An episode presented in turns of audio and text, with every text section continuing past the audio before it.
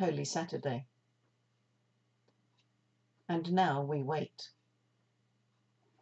And now we wait in stunned silence as the events of the past two days begin to sink in.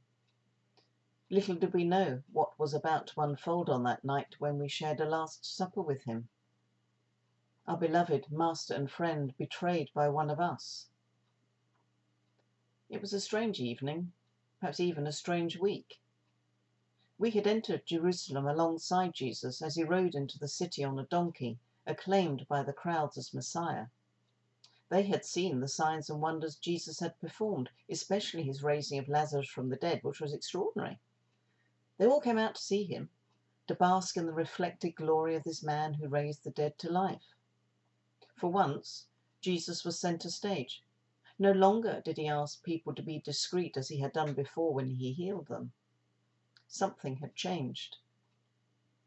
During supper, Jesus got up from his place, tied a towel around his waist, and began to wash our feet. You can't do that, Peter protested. You are our teacher and our Lord. It's not right. But Jesus continued until all of us had had our feet washed by him. He told us that we should wash each other's feet as a servant does. Then he said something which frightened us. One of you will betray me. Us? We wouldn't do that to him, would we? Eating our supper together, Jesus took some of the bread and after giving thanks, he broke it and gave it to us, saying that it was his body. He took the cup of wine, gave thanks, and gave it to us, saying it was his blood, a covenant, poured out for many for the forgiveness of sins. Judas suddenly got up from table and went out. Jesus told the rest of us that he was giving us a new commandment love one another as I have loved you.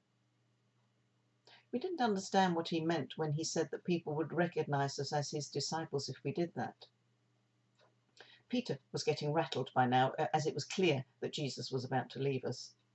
Where are you going? he asked. And Jesus said something to Peter that will come back to haunt him. Before the cock crows, you will betray me three times. We were getting seriously worried by now, so Jesus took the time to comfort us.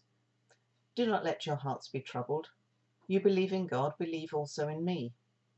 My Father's house has many rooms. If that were not so, would I have told you that I am going there to prepare a place for you?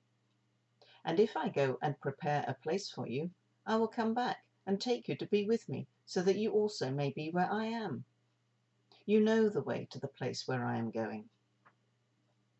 Thomas said to him, Lord, we don't know where you're going, so how can we know the way? Jesus answered, I am the way, and the truth, and the life. No one comes to the Father except through me. If you really know me, you will know my Father as well. From now on, you do know him and have seen him. Apparently, all we had to do was obey his commands, well, easier said than done. He was going to send us a helper who would stay with us and teach us and remind us of everything Jesus had said. It was all a bit confusing at this point but Jesus prayed for us before we went out. We walked to our favourite olive grove, and Jesus stepped aside for a while, as he often did, to pray. Keep watch with me, he asked. We did try. But we were too tired, it was late, and we fell asleep. I think he was upset that we couldn't stay awake as he came back three times and we were asleep each time. And then the horror started. It was the thing of nightmares. The still of the night was shattered by the sound of a large crowd arriving, armed with swords and clubs, and Judas at the front, and he led them to us. He walked across and kissed Jesus in greeting, but it was a trap. From the crowd, men stepped forward and grabbed hold of Jesus to arrest him. We fought to get him free, but he told us to stop. He wasn't right, arresting him under the cover of darkness, but there were too many of them, so we ran away as they led him off. It got worse when they led when they took Jesus to the high priest, who, along with the teachers of the law and the Sanhedrin, the Jewish tribunal, started to question him. It was all so wrong. The trial was completely illegal. It broke the laws of Israel as well as the laws of Rome. It was illegal to conduct a trial at night. It was against the law to conduct a summary trial without any warning. There was no opportunity granted for appeal, no delay between the arrest and trial, between the trial and verdict, between the verdict and sentencing, and between the sentencing and execution. Within less than a 24 hour period, Jesus was arrested, tried, condemned, sentenced to death, and executed. It was wrong. While Jesus was being questioned, Peter managed to get into the courtyard to wait to see what would happen. For Peter, things would go badly wrong. In a short space of time, he was asked three times if he knew Jesus was one of his followers, and they guessed that because of his Galilean accent. No, no, no, said Peter. No idea what you're talking about. And then the cock crowed. Peter was devastated when he heard the cock crowing. It was just as Jesus had said. Peter had denied Jesus three times, and he broke down in tears. The horror continued as Pilate came out and asked the crowd if they wanted him to release Jesus or an insurrectionist called Barabbas. The same people who had greeted Jesus as he rode in Jerusalem just days ago turned on him.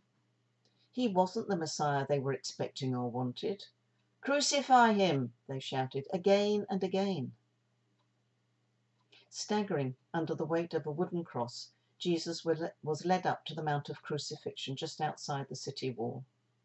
And there, in between two criminals, our Lord and Master was put to death. Some of the women disciples were there watching from a distance. They saw Joseph of Arimathea, who was a respected member of the Sanhedrin and also a disciple of Jesus, although probably a secret one given his position at the temple. They saw him come up and speak with Pilate. Joseph asked for Jesus' body so that he could give him a decent burial before nightfall. He took the body and carefully wrapped it in a new linen cloth and laid Jesus' body in his own new tomb he had just had cut out of the rock. Two of the women, both called Mary, were sitting opposite as a large stone was rolled across the entrance to the tomb to seal it.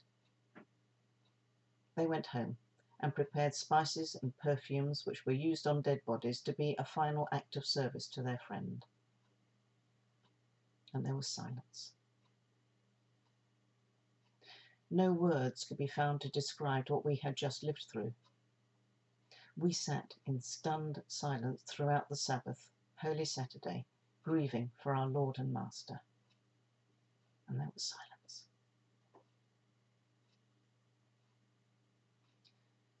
In the depths of our isolation, we cry to you, Lord God. Give light in our darkness and bring us out of the prison of our despair through Jesus Christ our Lord.